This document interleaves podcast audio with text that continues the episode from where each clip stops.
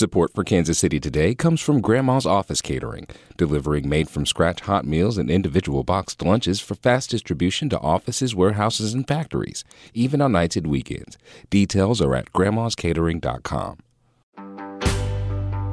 This is Kansas City Today. I'm Nomin Ujiyediin. Today is Tuesday, October 17th. Coming up, skyrocketing property values made homeowners on Kansas City's west side worry they couldn't afford to stay in their homes. A program to lower property taxes is the solution they've been looking for. We'll hear more about the program's first year. But first, some headlines. More Kansas families are piling up school meal debt following the end of federal COVID 19 subsidies that made all meals free. Suzanne Perez of the Kansas News Service reports.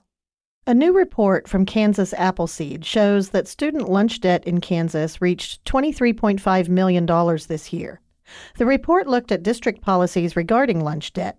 About two thirds of Kansas districts have policies that allow students an alternate meal or snack if they don't have money in their account.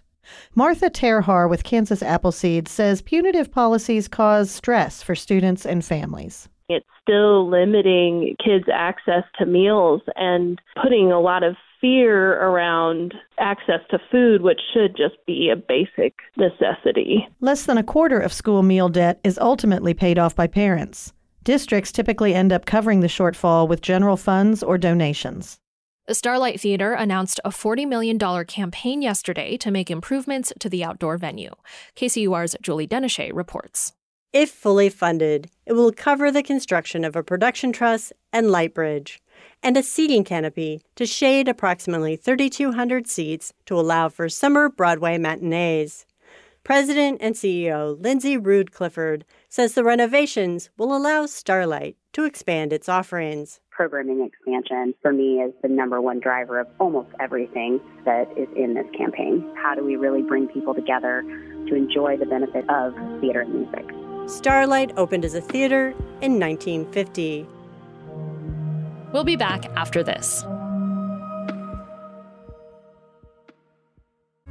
This podcast is looking for good deals on great food, but sometimes we need to grab a bite late at night. What are some of your favorite late night happy hours in the KC Metro? Text us at 816 601 4777. That's 816 601 4777. Standard texting rates apply. In September of last year, the Kansas City Council approved a tax break program for homeowners in the West Side neighborhood who saw their home values skyrocket, even as many of them live on low or fixed incomes. KCUR's Madeline Fox asked our local government reporter Celisa Calacal to talk about how the program is going one year in. So, Celisa, why was this tax break needed? Data shows that from 2018 to 2020, there was actually a 128% increase in the average assessed value for uh, owner occupied homes on the west side. That's very high. Uh, no other neighborhood in Kansas City has seen an increase like that. And actually, Michael Duffy, he's an attorney with Legal Aid, and he actually helped develop this program he pretty much pins it on the gentrification of the West Side. So this is a neighborhood that, you know, 25 years ago was redlined by nearly every bank that anybody tried to get a loan from, and now suddenly uh, millionaires want to live in the West Side. And so there was a real crisis going on in the West Side where many homes are still owned by people who are low income. A lot of them are hitting retirement age or past retirement age. Maybe they live on a fixed income from Social Security. They might also still work. And, you know, their whole life has basically been the West Side and they don't want to move anywhere else. They don't know where they can move. You know, Kansas City is in, the middle of an affordable housing crisis right now.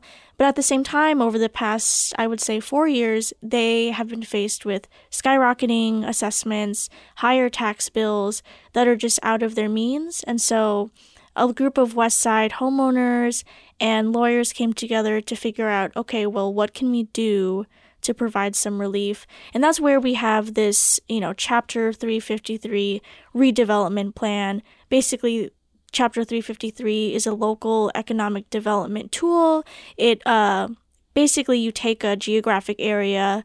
If you can prove that it's blighted, then people in that area, usually it's a developer, but in this case it's homeowners, they get a tax break. So, who is eligible for this tax break and what do they get?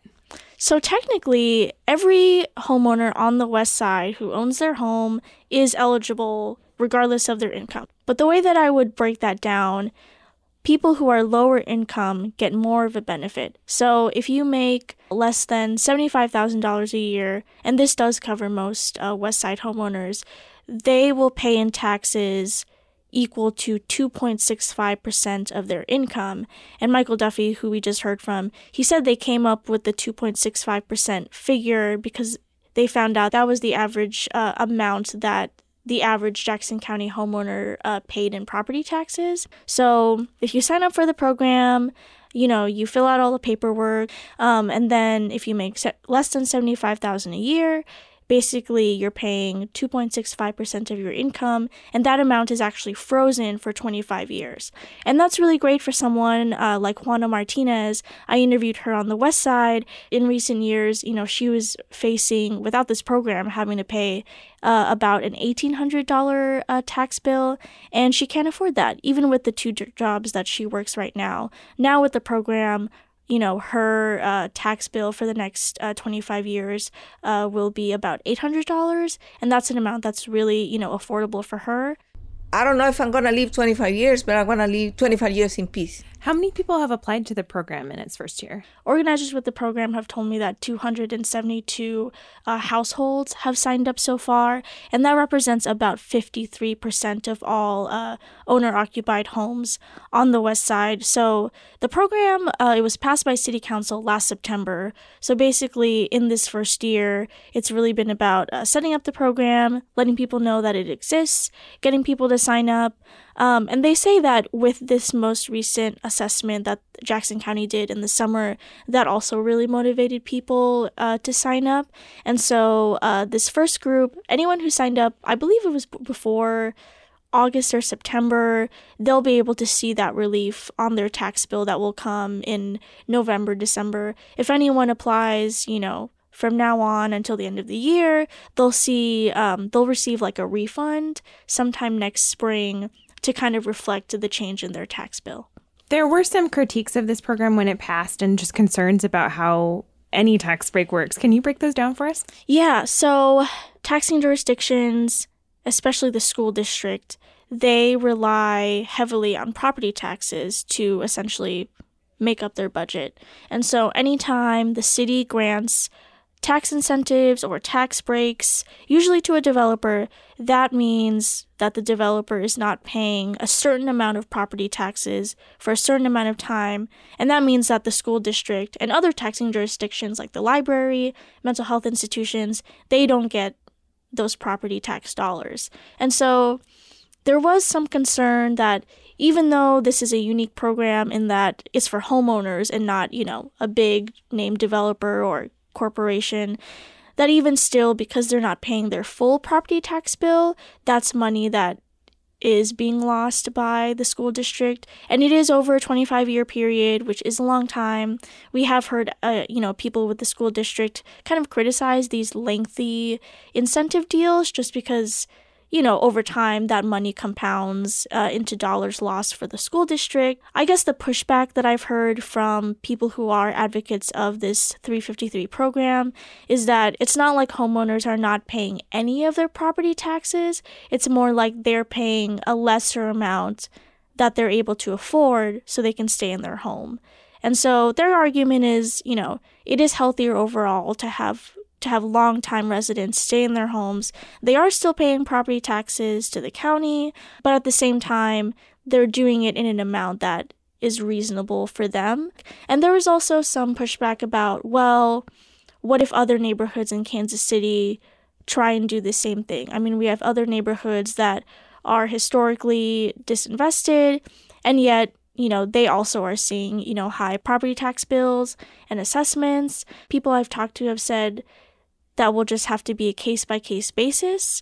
Um, council members who really supported this 353 plan have said, you know, what's happening on the west side is a very unique situation that, you know, it's borne out by data that no other neighborhood is really experiencing the kind of rapid gentrification, skyrocketing home values that, you know, we're just not seeing that in other neighborhoods. It is, however, it does serve as a model for, you know, possibly future plans.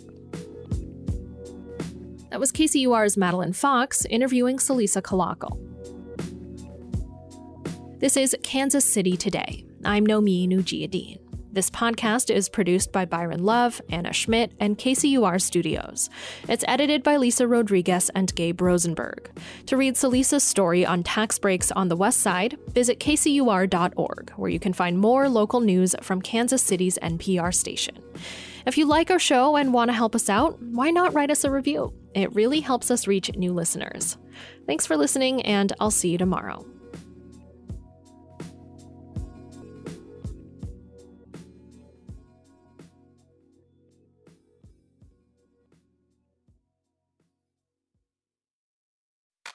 You listen to Kansas City Today every day because we're your local, reliable news source. You take us seriously.